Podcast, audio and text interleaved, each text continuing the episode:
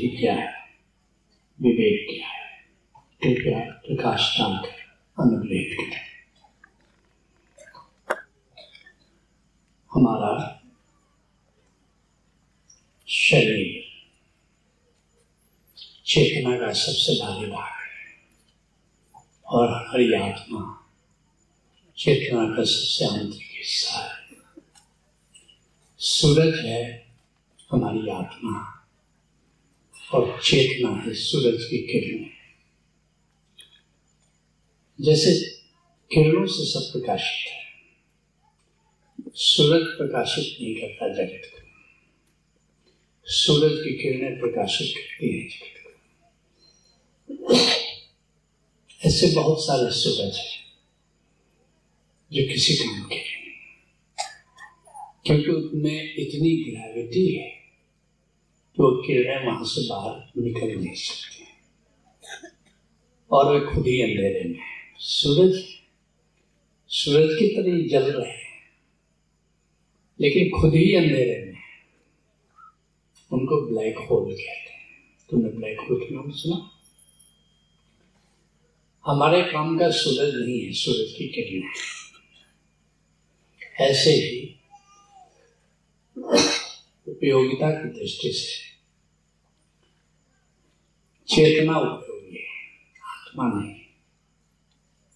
आत्मा तो सम्राट की तरह बैठा है, प्रेसिडेंट है, काम तो प्राइम मिनिस्टर करता काम तो चेतना करती और चेतना में शरीर है। उसके और भीतर इंद्रियाँ हैं, उसके और भीतर प्राण है, उसके और भीतर सबकॉन्सियस हृदय है?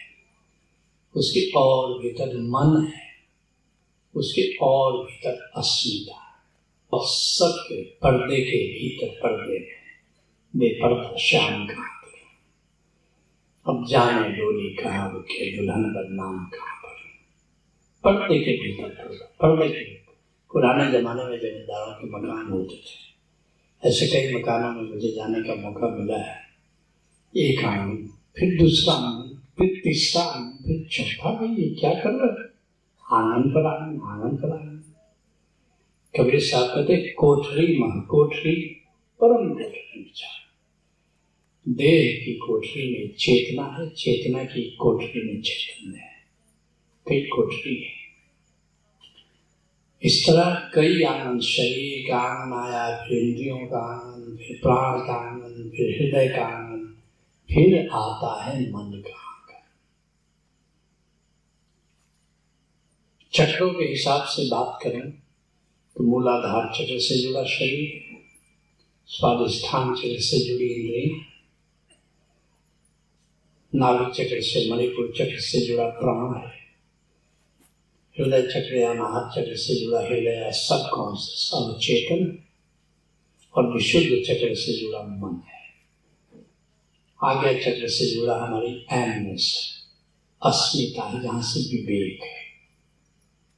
और फिर सातवें से चक्र से जुड़ा हमारी आत्मा। तो पहले विवेक को बता दें विवेक क्या है?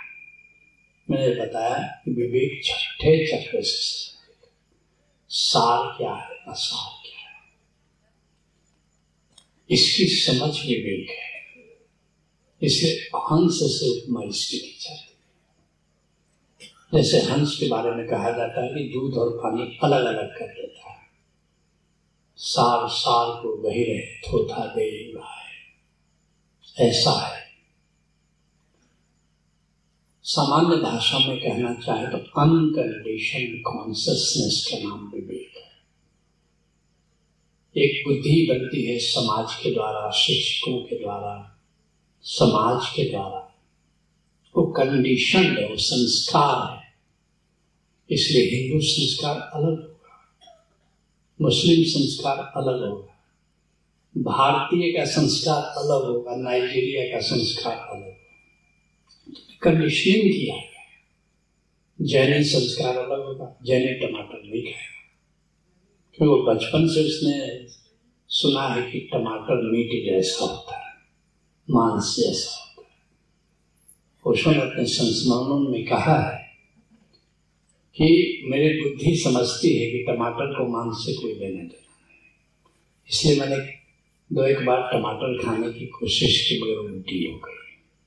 अब ओशो जैसा संत, इतना प्रज्ञावान, इतना विद्वान, लेकिन कंडीशनिंग इतनी हावी हो जाती है, एक संत पर भी, कि उस कंडीशनिंग से इतना आसान नहीं है वो ज़िंदगी पर टमाटर नहीं पाया लेकिन एक हिंदू परिवार में उसकी कंडीशनिंग मज़े से टमाटर खा टमाटर खाने में कोई भीतर का कॉन्सियसनेस कुछ नहीं कहता है। ऐसे ही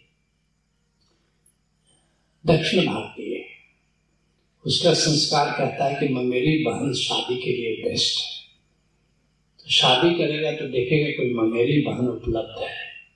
शादी कर लेकिन उत्तर भारत कुछ सोचता नहीं कि ममेरी बहन से कैसे हो सकती वैसे चचेरी बहन से शादी करने का तो उत्तर भारतीय या हिंदू परिवार, हिंदू नहीं सोचता चचेरी बहन से कैसे शादी लेकिन अगर कोई मुसलमान है तो फ़र्स्ट प्रेफरेंस चचेरी बहन चचेरी बहन अगर शादी के लिए उपलब्ध है तो घर के बाहर जाने की क्या ज़रूरत है? घी गिरना चाहिए तो दाल में गिरना चाहिए। ये सब कंडीशनिंग है। ऐसे यहाँ डाइवोर्स किया हुआ लड़की है, या तीन चार को डाइवोर्स किसी ने कर दिया है, उस लड़की की शादी हिंदुस्तान में होना मुश्किल और नाइजीरिया में कुमारी की शादी नहीं होती अनुभव ही नहीं इस अनुभव विहीन लड़की से शादी कौन करे? तो दो, जितना बार उसने तलाक देकर के अनुभव प्राप्त किया है फ़र्स्ट प्रायोरिटी है। वो दहेज देकर के लोग उसको ला लिए बड़ी अनुभवी है चार पतियों को उसने तलाक कर दिया। अब नाइजीरिया की तो अलग अलग देश अलग अलग समाज अलग अलग धर्म अलग अलग जाति अलग अलग ये कंडीशन विवेक का अर्थ है, तुम किसी भी कंडीशनिंग से प्रभावित हो के निर्णय नहीं ले रहे तुम अपने अनुभव से निर्णय ले रहे हो और वो अस्मिता निर्णय लेती है। वो छठे चक्र से संबंधित है। लेकिन पाँचवें चक्र पर ये मन है। अब मन, बुद्धि, चित्त, अहंकार, ये सब मन के मन के तीन रूप है। क्या क्या है? अहंकार है। और क्या है? चित्त है और बुद्धि है। चित्त क्या है?